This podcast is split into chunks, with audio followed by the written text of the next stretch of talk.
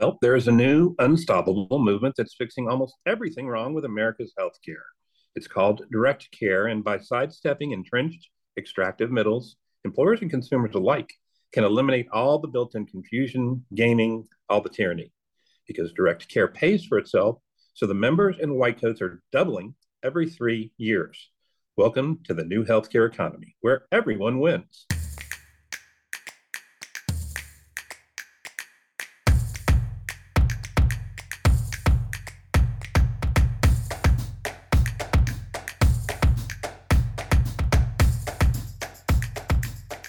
Redirect Health. I chose Redirect Health as our sponsor for a few reasons. I'm a happy client five years now, and our most downloaded shows by far are Redirect Health shows. No one has a health plan for small employers more focused on reducing healthcare costs than Redirect Health. They have over 3,000 Google five star ratings and growing daily, and they average 4.6 stars overall. So stay tuned for your free report at the end of this show. Business Owner's Guide to Slashing Healthcare Premiums. Get dot redirecthealth.com backslash Ron. And now to the show. Right. The hospital model is falling apart at the seams when their backbone, experienced nurses, are leaving so fast that the seniority average was halved in 2023. And ER is a hot mess, which is important because 70% of all hospital admissions come in that way. And it's important because that's where they triage the good commercial patients from the not good federal patients, the Medicare, Medicaid that doesn't let their margins work out. So the commercial is really what supports most hospitals. Well, what is the next trillion dollar Marshall Plan bailout request expected? Because these hospitals seem to be in big trouble, even though they're reporting terrific margins. The American Hospital Association tells us they're going to need another bailout. And they kind of float that trouble in every January. January now. Money doesn't fix a bad model. The implications of the FTC soon disqualifying healthcare non-competes for NPs and doctors is huge because they will be free to move into a direct care movement, providing maybe thousands of openings plus annually for the foreseeable future. Again, these non-competes are kind of a vestigial time from medieval past, and they need to go. Burnout is a non starter when CPT codes are swapped out for a monthly subscription model that requires a true EHR tracking for care, not procedures. No one has to learn upcoding games ever again, or delay care, or argue with clerks over whether somebody needs their medications that have worked just fine the past five or 10 years. No more charting in your PJs at night if you're a doctor. Welcome to a future where everybody wins. Now, I want to read from you an article that was in Medscape last month from a very courageous Dr. Edwin Leap, who works in West Virginia and South Carolina hospitals. And when you hear what he said, you're going to understand why he's understand why he is courageous. Here's what he says: I suppose that if I have to use one word to describe the tone of modern American emergency departments, it would have to be despair. Our patients continue to despair for so many reasons. And he goes on to list how hard it is to get into ER, how long you have to wait, how disgusting it is, and as research, he continues, suggests a significant number of patients are on hold and they simply die in our EDs, emergency departments. Even those with common everyday problems despair as they wait hours to get treated for pneumonia or fractures or dehydration or fever, uncertain chest pain, only to be told to wait a little bit longer as the sickest of the sick continue to arrive by EMS and take up what few precious beds remain open in our departments, which are almost always at capacity. Some of the very sick leave the waiting room out of sheer exhaustion. Perhaps it's best to suffer in your own bed rather than in a stiff chair with somebody coughing and hallucinating or screaming next to you. A few of those who leave simply die at home because their illnesses were not immediately manifest to the harried triage staff. Okay, with that introduction, I'm going to actually get on a high point because we're going to introduce you to somebody very special, Matt Ohrt, who co founded Self Fund Health to help brokers and employers be able to write their own healthcare success stories with maximal plans, maximally efficiently designed plans for self-funded. So it's going to involve TPAs and PBMs and direct primary care and direct contracts, everything we talk about on this show, but under a single technology platform to simplify what's needed for employers to succeed. Take all that complexity out. So employers across Wisconsin have saved 10 to 30% on overall health care costs, and they're just getting going. Matt served as an influential HR leader working at Toyota, Badger Mining, where he arranged the HR leadership team as one of the great places to work in America, and recently as the vice president in HR and medical services for Merrill Steel, where this story is going to pick up. He started in 2016, and a lot happened over the next five years, and that's how we're going to lead off this show.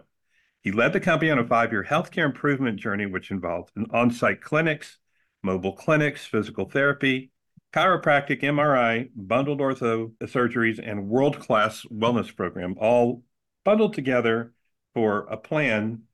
And the outcomes are, I, I don't want to, I'm going to steal his thunder. I'm going to steal the punchline of his joke. He has, they managed at Merrill to freeze premiums for six consecutive years when the 20 year trend had been up. Sounds familiar? And the cost savings on a $5 million spend over five years was about a million one a year, about $5.5 million. And that's just the company. The employees also saved just shy of $2 million out of their HSA accounts. They didn't have to spend it. So, very favorable effects on recruiting and retention, which I'm super interested in.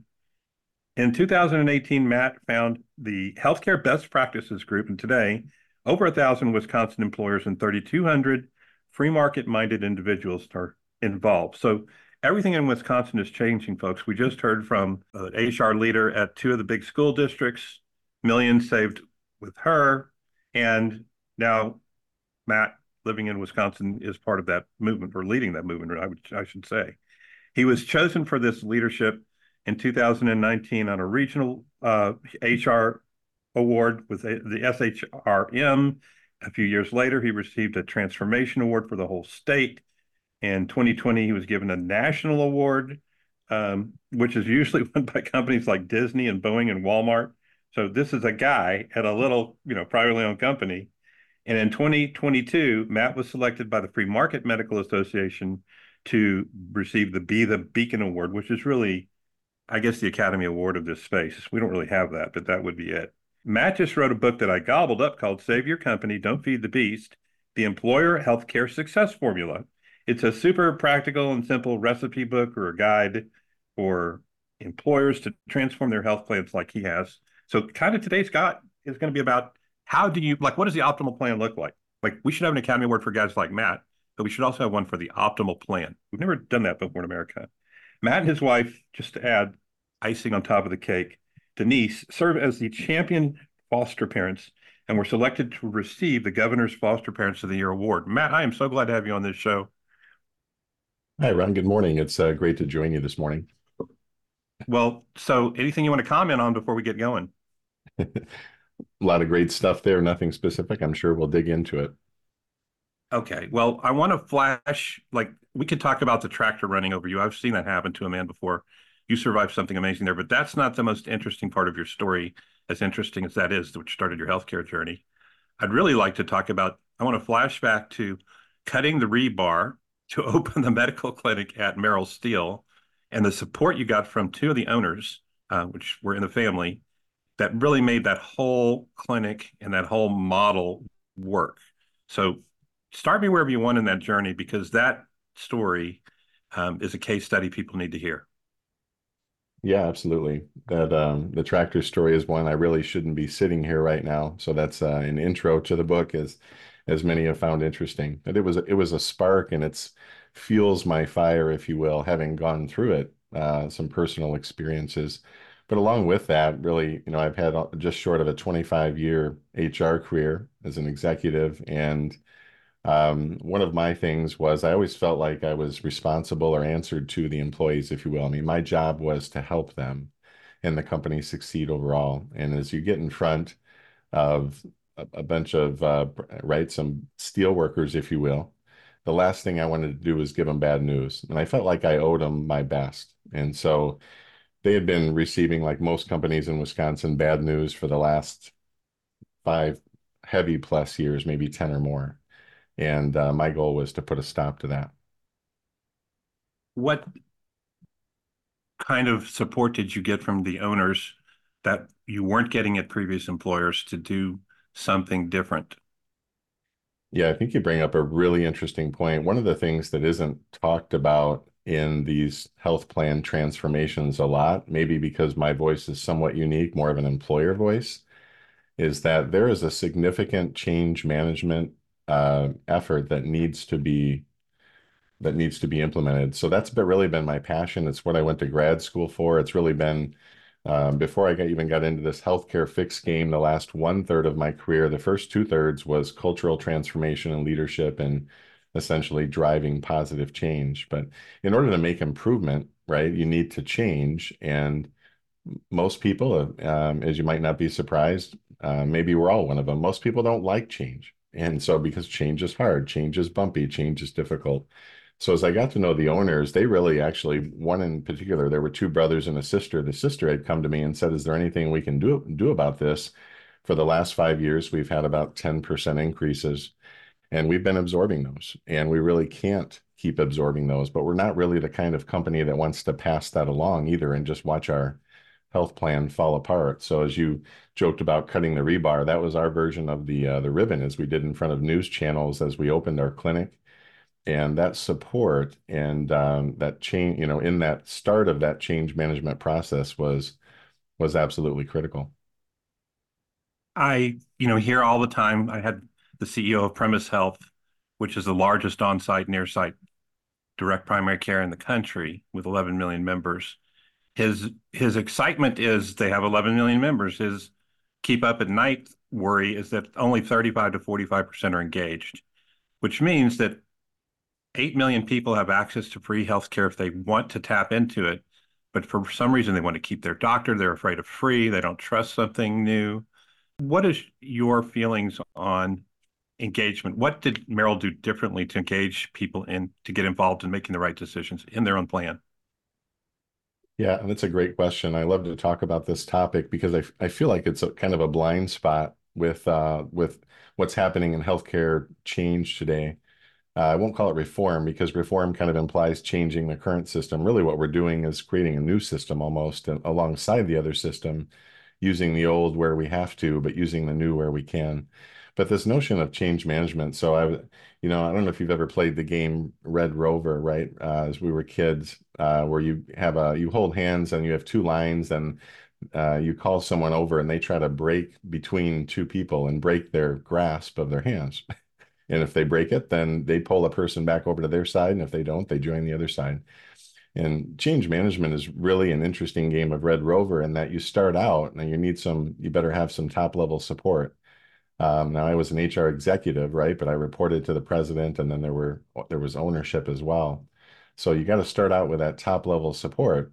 But as you change and you influence, uh, you're really trying to pull as many people over from what you would call right current state to future state. And the more you pull, the easier change gets. But there's a lot of resistance, there's a lot of bumps, there's a lot of misunderstandings. And so I think that that notion of that change leadership of this, what I would call a transformational type leader, um, uh, Lou Holtz type leader in the in the old college football world, if you will, right? He took losing teams and made them winning teams uh, that kind of passion. In fact, he had a great uh, effect on me early in my career. But I think that this almost feels like it's overlooked in many cases, and and right. So we have this this notion, just just like in lean manufacturing. If there's anyone out there who's implemented lean, the reason lean fails half the time is because they implement the tools, but they forget about the people. And I think the same applies here. So if we forget about the people, then we can say, well, we've done it. It's somehow implemented or it's in action. But then you end up with 20% and 30% participation rates. And I would say that's a great risk for this movement that we somehow think we're succeeding, but I'm not sure we are. When you look at the best, when you look at the, the success stories in Wisconsin, and I would call it six mature success stories, uh, each has saved over $5 million and they've all been going over five years. So it's not just one or two years. One of, them, one of them was a school district that actually saved over $10 million.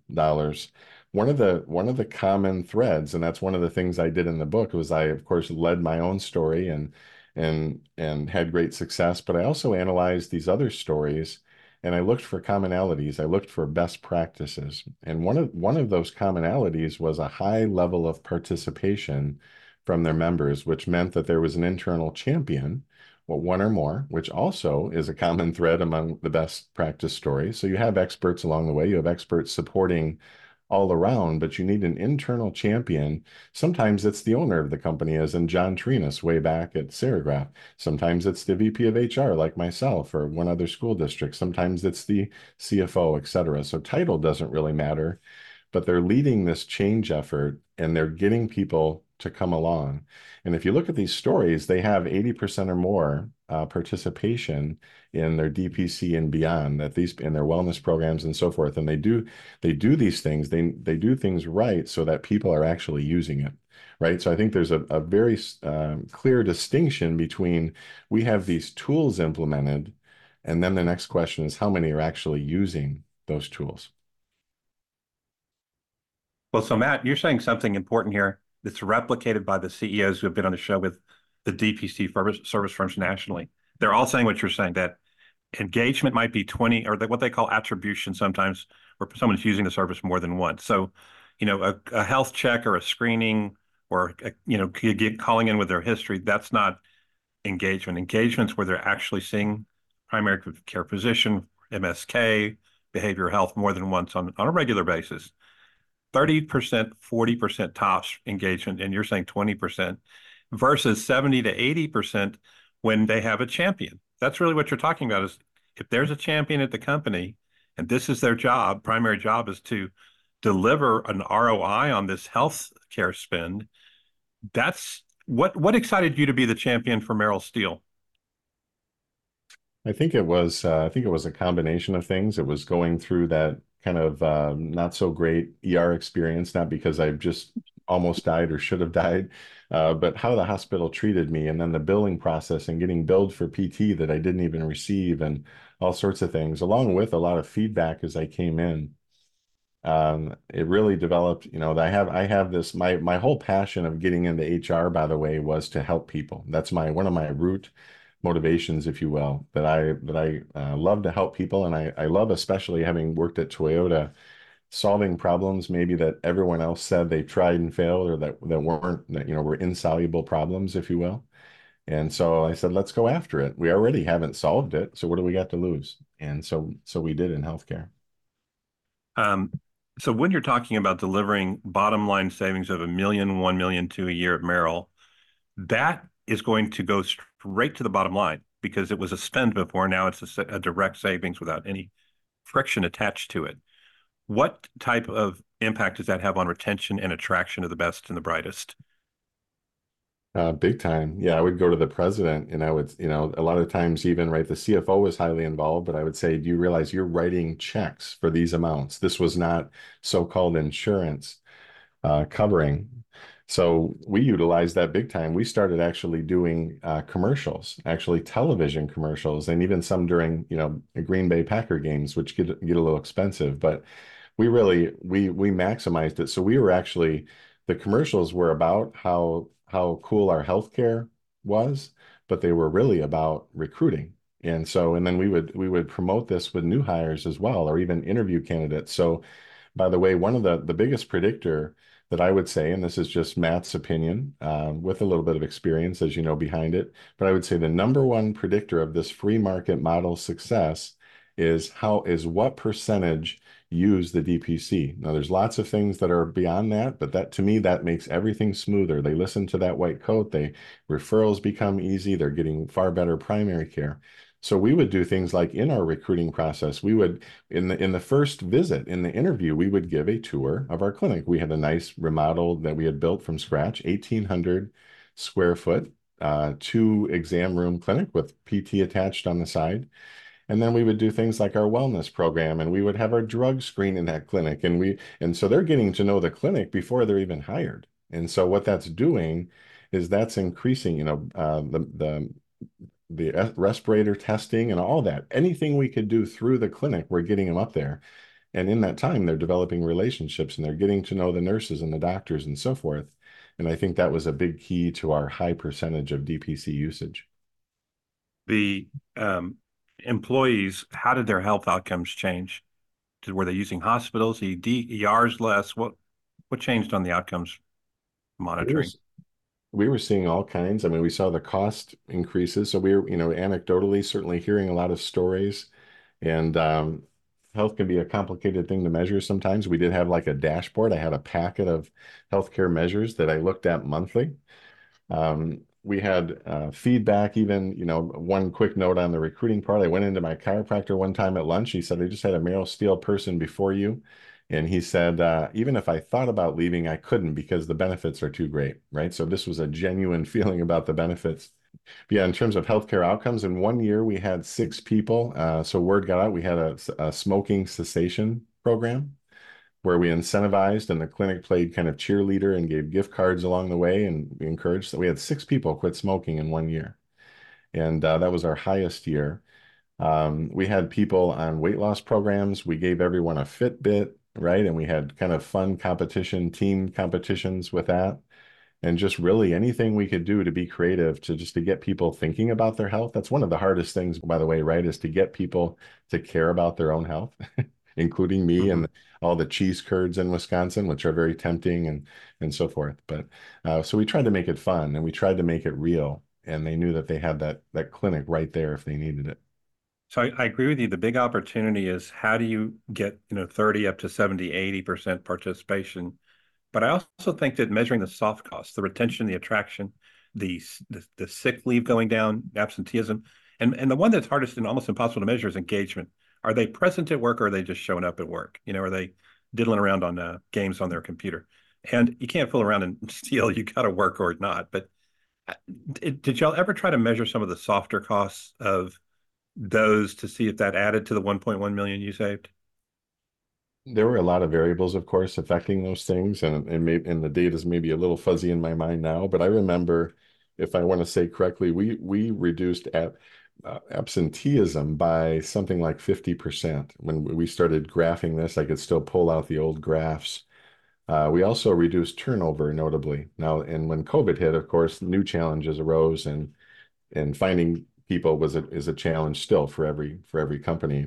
But we had some notable improvements in our turnover and in our absenteeism. And I think, right, you can say why, right? You can try to make correlations, but there's no doubt in my mind that they were uh, directly related to the healthcare measures we were doing. Now, we were doing some other things. We changed our attendance policy to make it friendlier and, and more easy to understand and, and, a, and a host of other things. So there were a lot of changes happening. But I, if I had to pick one, I would say the healthcare activities we did were, the, were making the biggest impact. What, what happened specifically with turnover? I'm a little fuzzy on the numbers, so, but it, it, was significant. It was in tens of percentages that we lowered turnover, according to our graphs that we were tracking monthly. So we had these tied right into a like an HR dashboard that I had developed. Which is a big deal because in a small town, you're not going to be able to pick up a steel worker at the street corner, right? Yeah, this uh, this uh, we had we had two plants. Actually, have three now. We had one in Missouri, and this was in uh, central Wisconsin. But it was viewed as one of the top three plants uh, uh, weld shops in the nation. So building, you know, the Bucks Stadium, the Packer renovations, the Vikings Stadium, the Raiders Stadium, and so forth. And so really complicated. The Raiders is like one of the most complicated stadiums ever. And I would go look out at these nodes that they were welding and the angles. I mean, it was like, you know, PhD level geometry, in my opinion. So we, we, you know, the we weren't just hiring for anyone. Now we could bring in people at lower level roles and things, but in terms of a lot of the roles in that in that shop, um, most people can't do. So it, it made recruiting even a little bit tougher because it wasn't just, um, as they say, breathe on a mirror, warm body. It was really you needed skilled people. Matt, the bulk of your book talks about the master, or let's call it the macro plan. I'm not going to use exactly the words you used, but if you could give an Academy Award for the perfectly designed plan among the thousand employers that are now part of your movement in Wisconsin, what what does an ideal plan look like if you could like be king for a day and say, here's what we're going to do, guys? Yeah, no, that is the ultimate question, isn't it? So I think that's what the book describes, and that's what I was building at Merrill Steel. And that's the plan we're creating at Self Fund Health, really. We're after this ideal plan. It's modeled after the Merrill Steel success story and the other companies. So it's a proven way. Uh, but uh, along with that, we're continuously improving. We're still coming across tweaks and measures and improvements, and we're constantly looking, right? It never stops.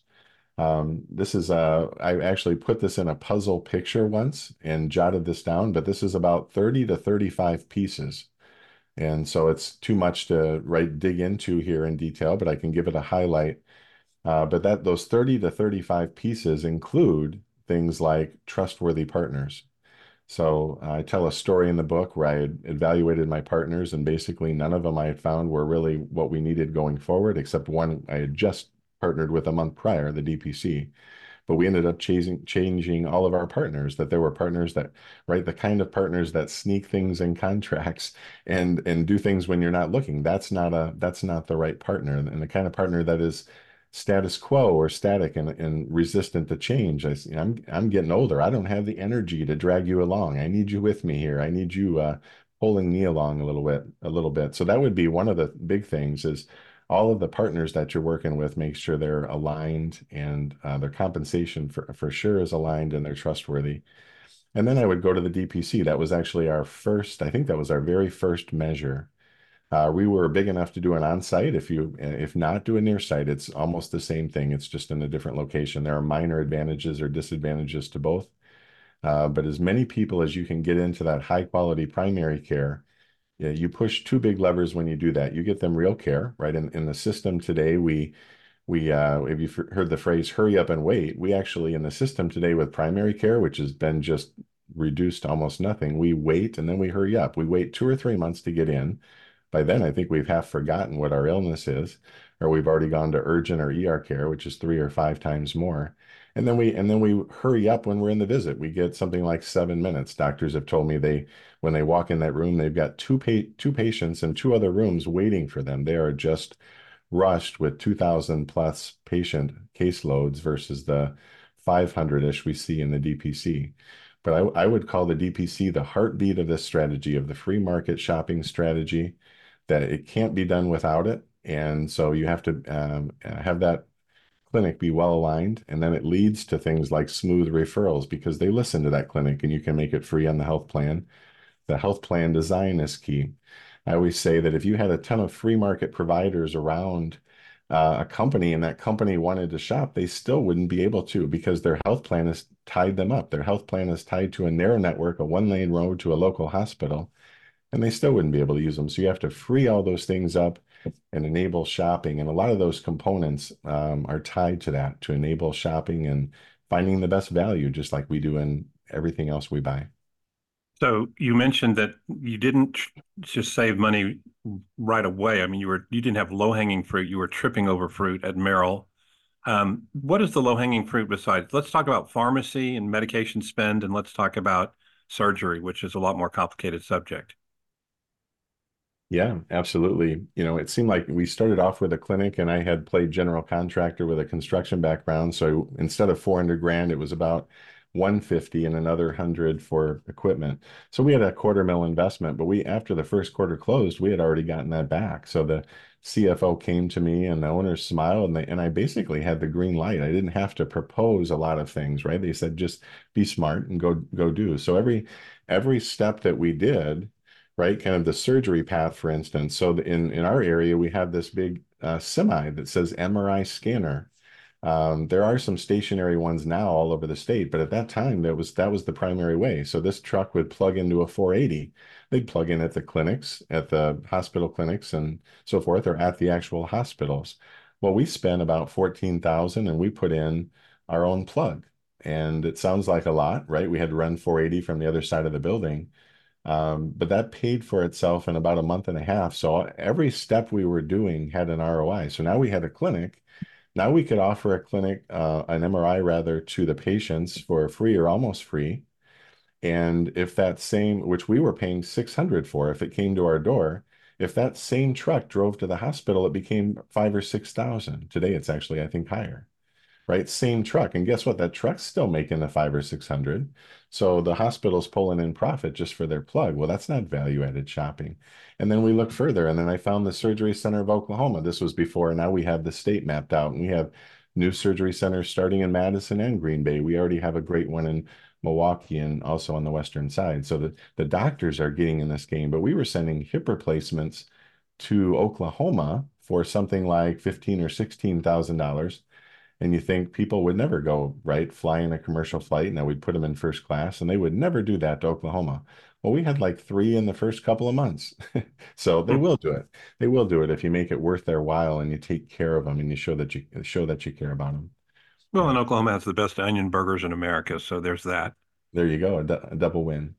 Surgery Center. So the way y'all laid it out on your plan was here, Surgery Center of America's copay, cost, out of pocket, you know, your stipend that you're going to get for 2500 to fly first class. Here's the Wellbridge in Indiana. Here's another uh, surgery center. And then here's the where they plug in, you know, the MRI at the hospital. Here's their cost. And it's not even a close choice. Did anybody ever choose the pricey choice? I have in our plan a little bit before they understood it, you know, and I said, wow, they're going to get a four or five thousand dollar bill. I bet the next time they make the right call. But I I can't recall at Merrill Steel uh, where uh, anybody turned that down once we had a chance to explain it. I mean, that was a powerful story because you don't have any differentials in terms of, well, this doctor's higher quality or somehow this big logo on this big building is higher quality, right? You had the same exact truck.